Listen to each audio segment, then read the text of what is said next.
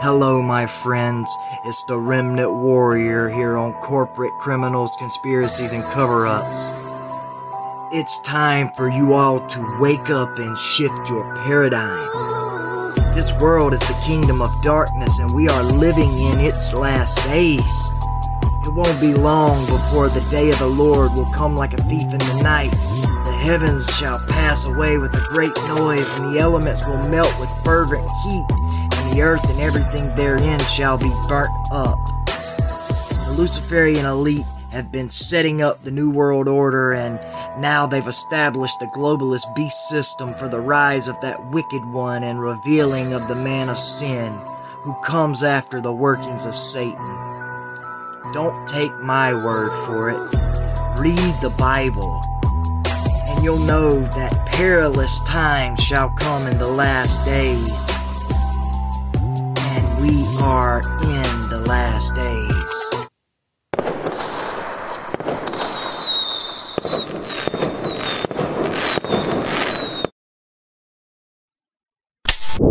Mr. Gary Wayne.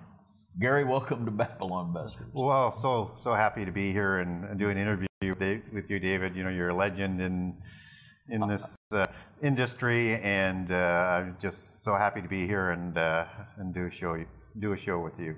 Thank you, Gary. I'm a legend in my own mind. There's no doubt about that. I'm a legend in my own mind. And, you know, like I said, we're just a little bit tired. We've, John, old John Pounders, has worked us pretty hard. He's a slave driver. And I just feel like asking you, what's on your heart? What's your takeaway from all this? Just what is the Lord putting on your heart? Yeah, such a good question. Such a sense of uh, unification and unification of spirit that was going on, particularly at the end of the conference. And, you know, all the different types of conversations and things were just kind of really brought together. And so to, to witness that and uh, just just raises your spirit and you know gives you hope that you know there's a real awakening that maybe is going to actually start beginning in Evansville, is what was discussed. So I mean, I found that absolutely heartwarming, and, and I was very uh, proud and fortunate and humbled to be part of. So I'm not sure I was worthy enough to be in that room with the rest of those such terrific Christians, but. I, you know, I just um, overwhelmed by it all. I just really am overwhelmed and humbled by it. And I don't think there are very many conferences that had as much information as went out. I mean, it was information overload between you and Rob, and it was just an amazing amount of information. But I believe it turned out to be more than just an inform- informational seminar and conference, that there was a real challenging to all of us as children of God to come together to see those loftier goals that God looks at, that He wants His people to unify around.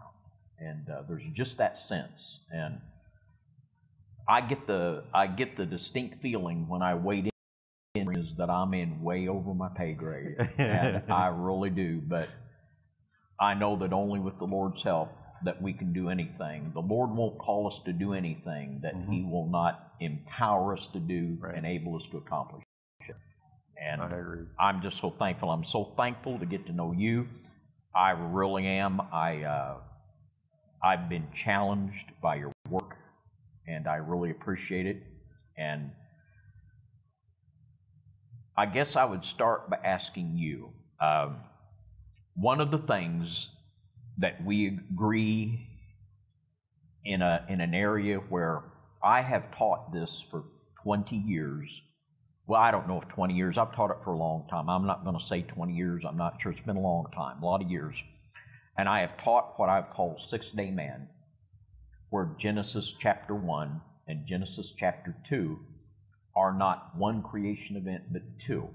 And I found great encouragement when I read your book that you might have got hit on the head with the same rock I did. and I have not found another believer in these many years that's believed Genesis chapter 1 and Genesis chapter 2 are two creation events. Right. And I would just like to hear from you how you came to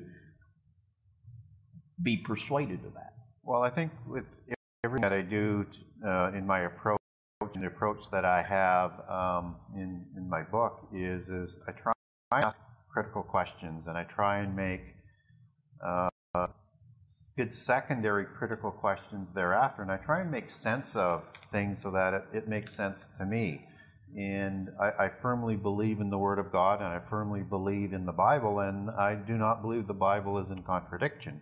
So if there's something I don't understand, what I generally do is I dig deeper into the Bible, and I tend to always find 100% of the time that there isn't really a contradiction, particularly if you just let the words flow Yeah. read it as, as it is written, um, and not try and go in with a preconceived idea that you might have been taught before. And that's why I call myself a contrarian. I like to verify for myself and um, continue to expand what my learning is um, on the Bible and, and, and whatever else I'm trying to do. So when I read chapter 1 and chapter 2, I was having a lot of difficulty in reconciling the two stories as being the same story because they seem to be similar but different. And I also believe in a concept that what the Bible does, so I'm careful of it before I start to go down this road, is that whether the four Gospels, for example, when we're talking about Jesus, is they have different stories, right? To a certain degree. They're all telling the same story, but they're not in conflict, even though each of them may have some other aspects that aren't in the other ones. And it just sort of expands on what happened. And that's what the Bible does in a lot of cases. It keeps revisiting and adding and giving you more information. So I try to apply that one before I go and say, well, I can't reconcile the two. And I didn't find that that seemed to be the case because it didn't make sense from adding more information. You know, it's not like when you first read in the Bible where you know two of every kind is taken, and then you find one except for clean animals where seven pairs of each kind are taken, or seven of each kind, depending on how you want to interpret that. That's not a contradiction. That's an additional piece of information. So the first thing that you know you read and you go to day three, and that's when plants, and vegetation is created. Uh, and then in day six, of course, um, humankind. And in Genesis uh, 2, in the Eden account, um, you're talking about Adam being created before this vegetation that precedes talking about Adam being created, right? There's a different order. There's a different order. There's a different well, order. That's kind of interesting, and it's also enlightening in the way that wording is done, but it's different than Genesis 1. It's the same creation account. What I liked about Genesis 2 was, you know, it talks in a very specific language. That's one thing I really like about the Bible. It's very accurate and particular and discriminates with the type of words that it's used because it isn't in, in error. And when it talks about the vegetation, the two types of vegetation it's talking about is, is the uh, shrub of the field and the grass of the field, paraphrasing correctly, and that these weren't created yet. Um, and when Adam was created, and then it talks about the streams that would come up and flow through them because uh, there Mhm. was no rain yet because the, the Mhm. flood hadn't taken place yet. Yeah. Okay, well, this is obviously talking to me about an agrarian society, right? So we're talking about uh, farmers and we're talking about planting uh, things like wheat and uh, food crops and orchards and things like that organized. And in fact, later on there, it brings um, Adam back to be the farmer, right? Yeah. And they are vegetarians, right? They're vegetarians from the Adamic line, at least through Seth, all the way through to Noah. And only after the flood um, is Noah and thus the descendants from Noah permitted to eat meat after that, right? Okay, so they're vegetarian agrarians. And then I look at the description of the people described in day six. And there's no talk about this organized farming with this vegetation that's in a different order and, and men are created later. But it's like it's just they're growing it's growing wild, right? Yeah. It's not organized. Yeah. So this is like being hunters and gatherers. Yeah. And I know there's some uh, push and pull back on did they hunt meat based on how it's as you go a little bit further in in terms of how the food is provided. But if you go back and look at when the Bible was written, that they didn't have these verse numbers, everything was together. Yeah. And then looked at, and this is for food for you, and you have the vegetation and the animals. Yeah. You could look at that and say they are hunters and gatherers. Yeah. And the Adamites were agrarians, and that's why I call them the agrarians of Genesis in my book because they started uh, this civilization of agrarians, and Yeah. that's where Cain learned that and then exported it to, which is also kind of problematic um, in the uh, Genesis account if we don't have two different creations. But I'm getting a little bit ahead of myself. And then I had another problem with the creation of of of male and female. They were created at the same time, which is different than in the Eden account. And seemingly Male and female created plural. them. yeah, plural. Them, yeah, in Yeah. multiples, and told to um, increase and multiply and spread out through the earth. And of course, that's not what is done with Adam at the beginning. Right. And uh, we don't hear about that fruitful and multiply till later on in the Adamic line. Yeah. Now, one of the big problems I've always had, and a lot of people have thought about this, you know, where did Cain get his wife? And, you know, they'll Mhm. say, well, he is the Lord, he doesn't change, incest is wrong. Where Cain he get his wife? He had sex with his sister. You know, just, Yeah. just doesn't come out right. Yeah. And the way the Lord set it up on the sixth day, male and female created he them. He allowed the human race to procreate without incest. Yes. And that allowed Cain also to marry a sixth day woman, if you will. Absolutely. And that's what I, I would call a sixth day man. Yes. And I have begun to wonder if perhaps the Neanderthals were six day man. Well, that's uh, I've thought about that as well, and it certainly is a possibility. Were they as evolved? Were they identical to us, or were they not?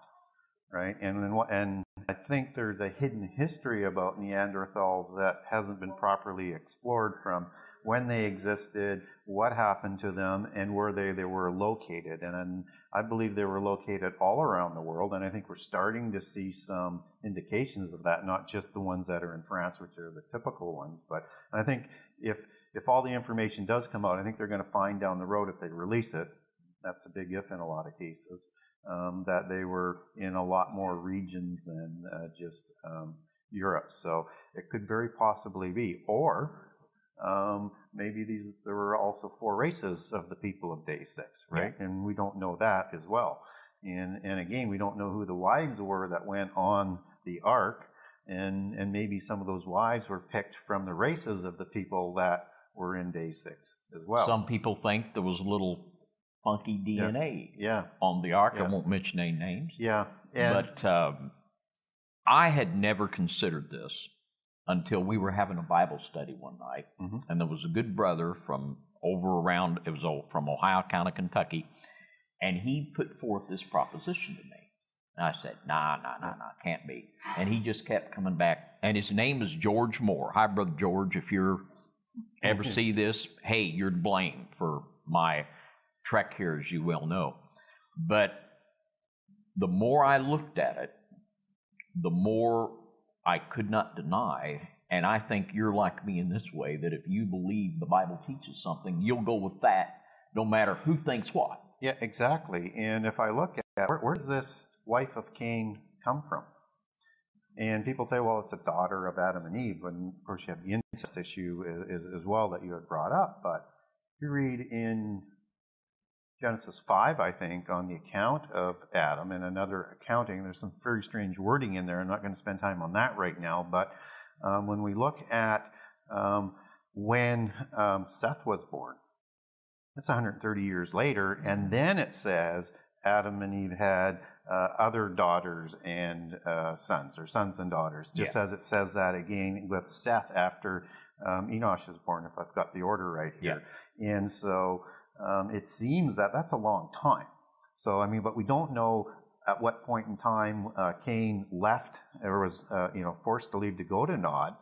Um, but when he goes to Nod, um, does he go back and get, or does he take at the same time? It doesn't seem to say. It seems like he has a wife that's in the Nod area, uh, as opposed to going back and getting a wife that may not even be there. And yet, what's even more odd is he's building cities For who?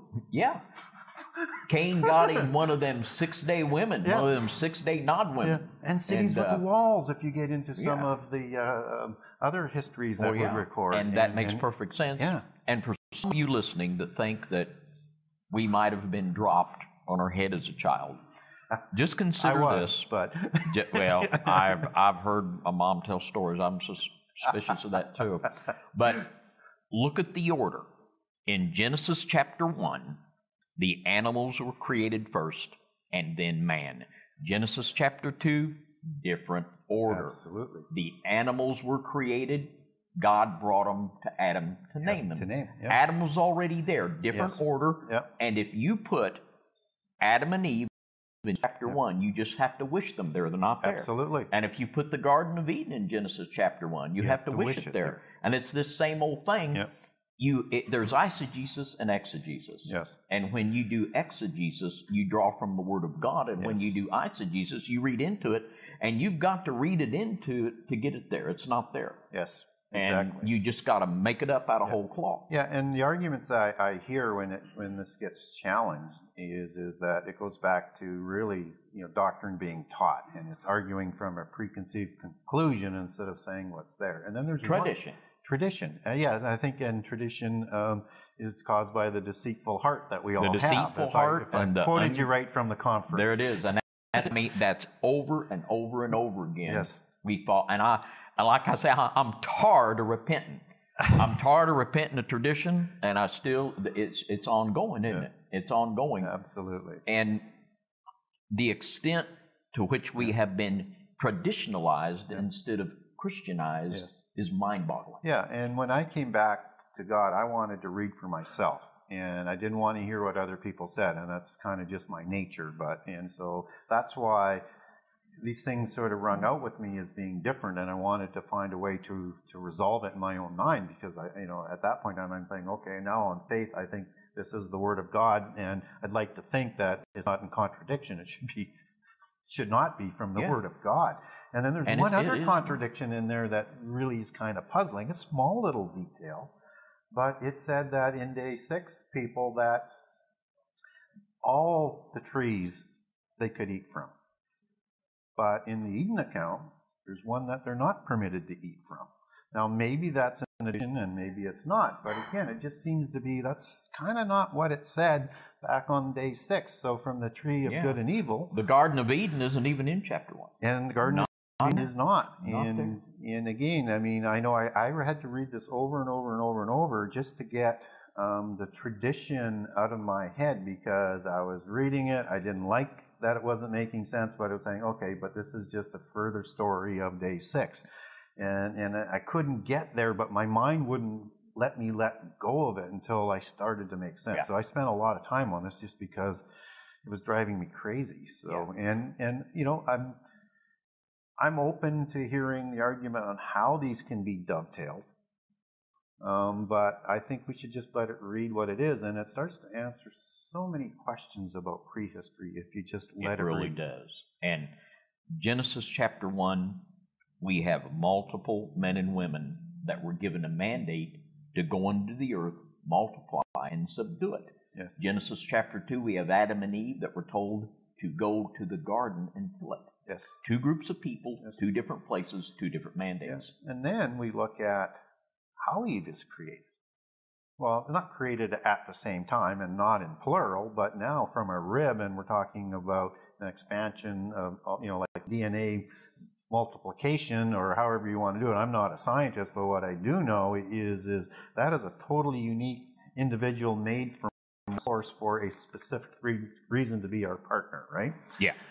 And that's not what day six is telling us. That's not It's telling not. me that it's not that personal. It's not that one source. It's not for a specific sort of new man to call it that. If if this is true, a new man, not in the polytheist Nazi understanding, but the new man uh, that is is brought in that is going to be the seed that is going to permit humankind to be raised above angels. Yeah. And then the other thing that I look at in terms of day six in the garden is, is we don't know what the time frame is now between then and when Adam was brought on. It could be hundreds of thousands of years, it could be a year. We're not told. Don't when. know. We don't know when. And that sort of frees us up that if we talk about the lineage of Adam as being 6,000 years, okay, fine. It's 6,000 years. It doesn't mean anything more than that and time before that. Yeah. Now here, oh, I'm going to feel frisky. I'm going to read a scripture. Oh my goodness. Roll out, old King Jimmy, here and read a scripture. All right. Now here's the conclusion I come to Genesis 6 and 1. And it came to pass when men began to multiply on the face of the earth. When was that? The Day six. Perfect language, perfect symmetry. that's when men begin to multiply. Then, just like it says, the sons of God saw the daughters of men that they were fair. And I believe, just from what it says, that when they were created on day six, male and female, that when those daughters were old enough, that that was the first incursion Yes. of fallen angels. And then I believe Um, the so second. back, back up. So you're saying a first incursion on day six. Yes, right there, because that's what it says. It says when men begin to multiply, that's when it happened. And they begin to multiply on day six. Therefore, I just simply believe that when those day six people, when those daughters were fair game, that that was the first defection of fallen angels. And I believe that this was the rebellion of Lucifer. Okay. And Yeah. as we saw in Lucifer, of course, he was a breeder. And it says Yes. that he shook the nations. And here again, what nations? Yes. You know, and at the time, of course, it's past tense, Yes. which did weaken the Yeah. nations. Yes. Well, it certainly would answer a question on why the daughters of Cain, in this case, uh, of that lineage and those other peoples, would be predisposed to um, being wives of uh, of these uh, watchers because it would be part of the culture and part of the tradition and the ritual. So Yeah. that would make some sense. And I hadn't looked at that verse uh, before you mentioned it in that sort of aspect, but uh, yeah, I can see there's a connection there. I think I want to. I'm going to have to mull this one over because This is the conclusion. you see, it's just like everything. Once you realize Yep. that Genesis chapter 1 and chapter 2, that there are two creation events instead of Yep. one, everything you Yes. look at, of course, you got a new Yes. lens to Yep. look at it through. And then I believe there was that second incursion, which was Enoch chapter 6 and the days of Jared, 200 come down. And now that Skiba fellows got me convinced that that was it, that there was another incursion. There wasn't another Yes. one after the flood. Yeah. And that's where I'm at with that, it, where I'm at with it right now. And I have tweaked this. You know, I mean, we're Star Trekking here because there's no book you can pull down to read about this stuff. You just Mhm. got to kind of keep pecking at it, and Yeah. then you think you got it all, and then, Yeah. oh, here's something else. And I've been tweaking on this and Mhm. studying it a long time, and it's just marvelous Mhm. The depth of God's word, how how much we can know by just looking at Scripture, the answers to ancient civil. It just amazes me Yep. what And- God puts in His word. And just to sort of add to what you're doing, what you're saying, um, because there's another some. I said there's some odd language in uh, Genesis five, and this may throw a little bit more support to what you're saying as I think this through. So when you talk about the birth of Seth, and he's born in the likeness of Adam, right? Why would Yeah. it say that? Why is there this pointing out that he had to look like Adam? What's that all? About? Is it suggesting there's something different either about Cain or about the people of day six? Like, why does the Bible and the writers feel it important to point that out? If he's the son of Adam and Eve, he should be like Adam, right? That would follow. That would be not, and so it's a redundant. And the Bible doesn't work that way. There's No, something God doesn't mince words, does it? yeah, there's something important to that. And Yeah. I'm not going down the serpent seed line from the, the descendant of Cain. I'm just saying there's something going on here that it was felt necessary to um, say that about um, Seth, that he looked like his father Adam. Yeah. And in the garden, when Adam and Eve were in the garden, the Genesis chapter 2 scenario, the Bible tells people there, and I always use my little flannelgraph analogy that when I was told about the Garden of Eden, those well meaning, lovely little ladies Sunday school didn't give me quite the whole picture. Yeah. And uh, we, we had Adam and we had Eve and the little snake in the tree and the animals. But in Ezekiel 28, it talks about the king of Tyre. Yes. That was in the Garden of Eden. Yes. And uh, I got to believe that he was in the Garden of Eden. And in Ezekiel 31, it talks about the Assyrian that was in the Garden of Eden. And it tells about the judgment scenario or that he was driven out. The same language used of Adam, that they were driven. And it talks about, you can see there in Ezekiel 31 that there was a flood. And it says that God restrained it. It wasn't total devastation, as with Noah, which tells us that all of six day man were not destroyed. There were survivors from that flood. And, and my concept right now, as I best that I can understand it, that at the time, I believe at the time that Adam and Eve fell, that not only Adam, but the Assyrian and the king of Tyre were driven out. God brought a horrific judgment, but not yeah. total. And there were some six day men, and they had over the land of Nod a few six day chicks for so, Cain to find. So, going again, just building on your um, uh, conclusions here. If there was an incursion with the people of day six by fallen angels at that time, and Genesis 6 is the second uh, violation against creation.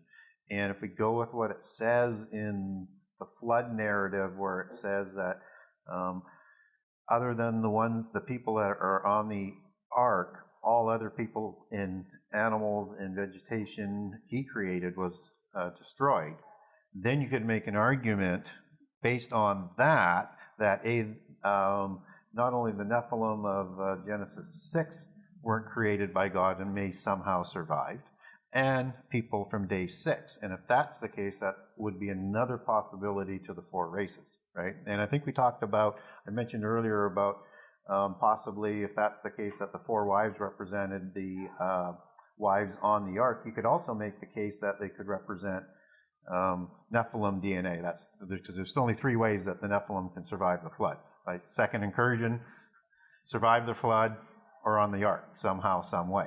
Right. So there's only this three just ways opens of doing up, it. Yeah. Th- this lens just spreads a wide angle, doesn't it? Yeah. Now, I think it's either in the book of Yashar, and I can't remember right now off the top of my head. Um, it does say that the wives did come from the line of, of uh, the daughters of Methuselah or somebody in that range. I'd have to go back and double check. But again, that doesn't mean that they were pure. Right? So just because they came from the line, you can use the argument that everybody on the ark is pure. And it's a pure start with just these six, right? But we're only told and can verify through the Bible that only Noah, his wife, and the three sons are pure. And the wives are still up for speculation, and there's nothing in the Bible that talks about the wives. So even if I use something that, like Yasher or Enoch, I still can't 100% say that that would be the case one way or the other with whatever the wives were pure, hybrid, DNA, or from other races don't know, but it opens those possibilities up. Is I guess is where I'm going with that. It certainly does. I want to ask you something now that we've been talking about here, and as far as I know, I honestly believe we're going to talk about something and present it to people that has never been presented. And another thing that you and I share in common is our belief in the reality of Sion. There are many Christian apologists that say that the Priory didn't exist, that it was just the creation of Pierre Plantard, that it cannot be documented outside of his testimony. But I want to read something to you from Morals and Dogma, and I'd like you to give uh, their opinion. And the Priory of Sion was the secret society that supposedly created the Knights Templar. And I want to read from Albert Pike, Morals and Dogma, page 816, and another portion in 817. And I believe absolutely beyond a shadow of a doubt that Mr. Pike is talking about the Priory. Okay. And I want to read this to you and you can comment. Now, this is what Mr. Pike said 816 Morals and Dogma. There existed at that period in the East a sect of Johannite Christians who claimed to be the only true initiates into the real mysteries of the religion of the Savior. They pretended to know the real history of Jesus the Anointed and adopting in part the Jewish traditions and tales of the Talmud, they held that the facts recounted in the evangels are but allegories. He goes on to say, the Johannites ascribed to St. John the foundation of their secret church, and the grand pontiffs of the sect assumed the titles of Christos anointed or consecrated, and claimed to have succeeded one another from St. John by an uninterrupted succession of pontifical powers. He who, at the period of the foundation of the order of the temple, claimed these imaginary prerogatives was named Theoclet. He knew Hugues de Payens. He initiated him into the mysteries and hopes of his pretended church he seduced him by the notion of the sovereign priesthood and supreme royalty. What do you think, Brother Gary?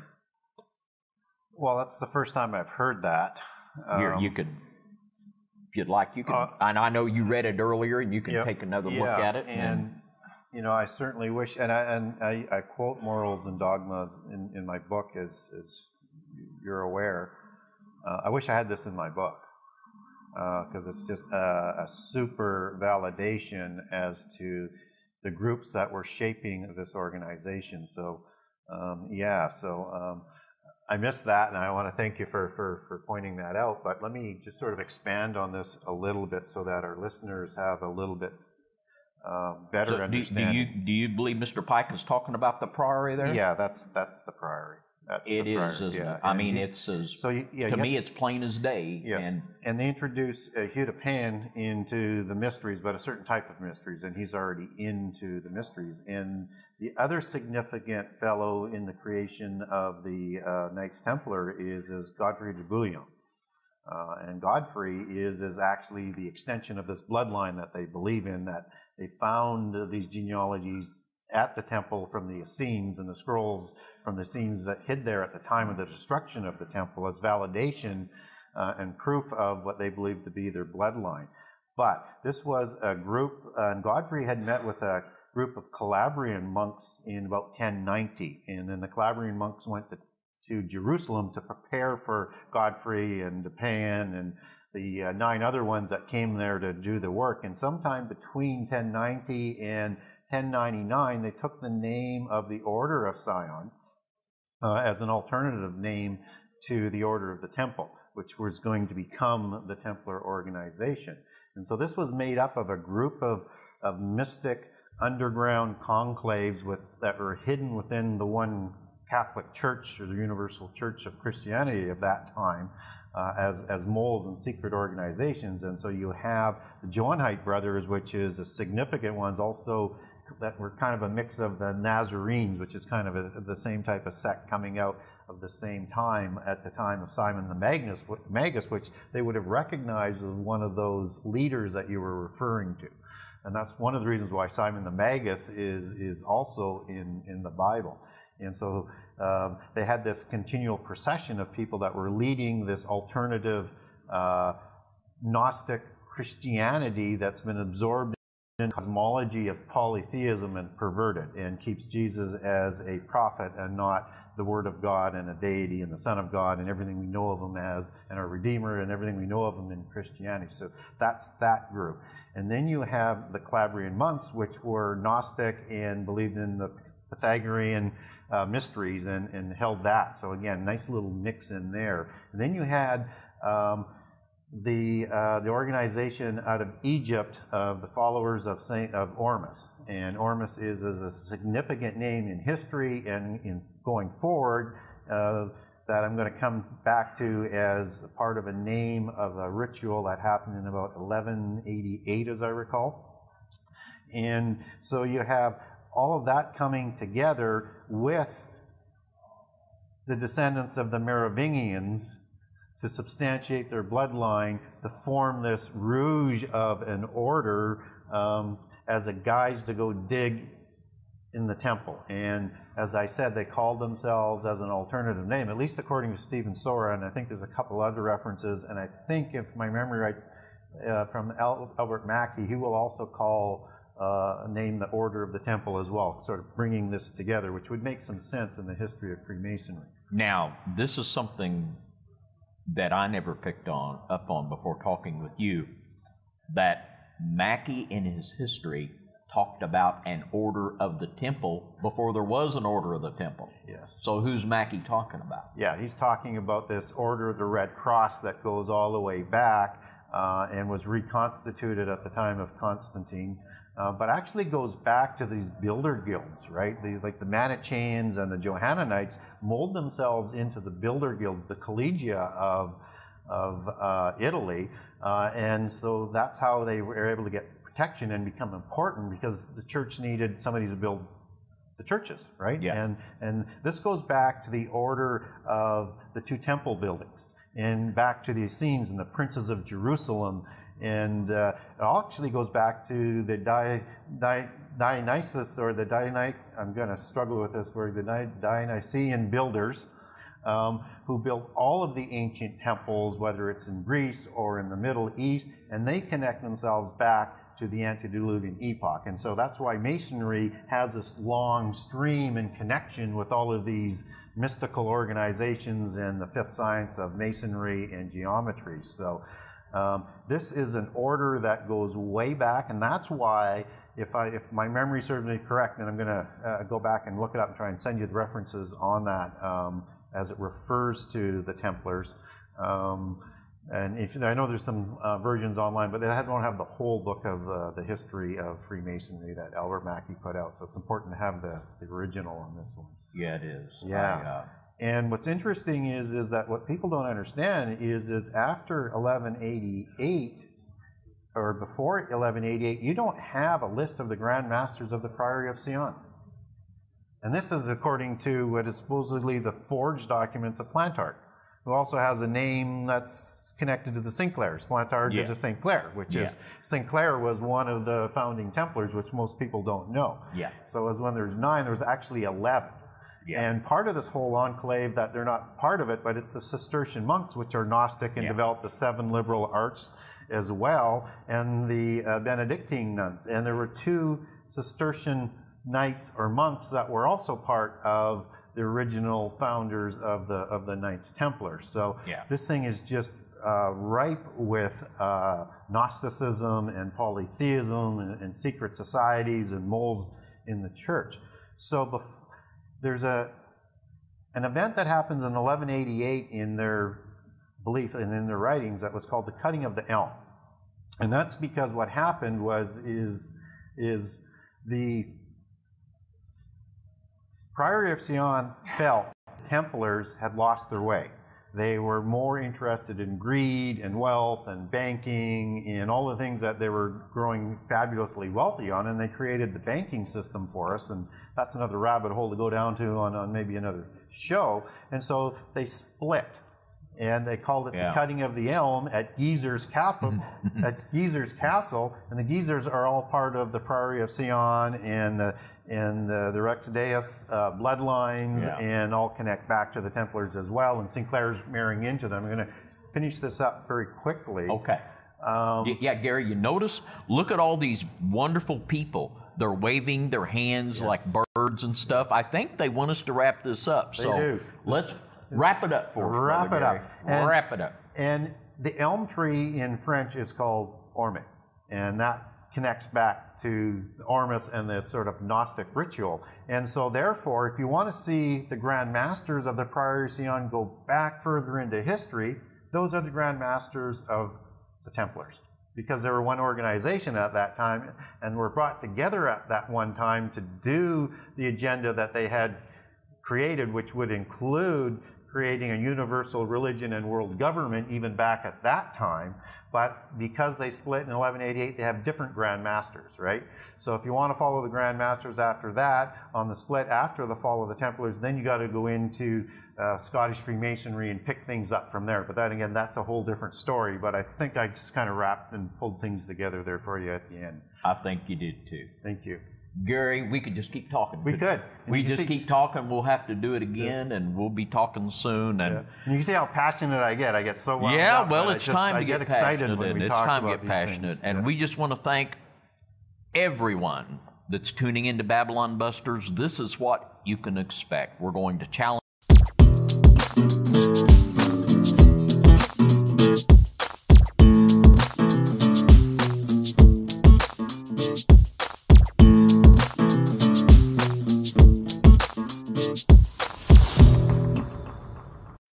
Three, two, one. Hello, brothers and sisters. It is the Remnant Warrior here from Kingdom Productions and Publishing. And I just want to welcome all of you to our YouTube channel. And if you haven't already subscribed, I just want to ask that you would take this time to just hit the subscribe button and notification bell so that you know each and every time that we upload new content. And for those of you who don't already watch this channel on a regular basis, I want to let you know that we upload new content several times a week, but at least every week. So you don't want to miss out when we upload something new. Thank you all in advance for your subscription. I love each and every one of you. Until next time, God bless you all.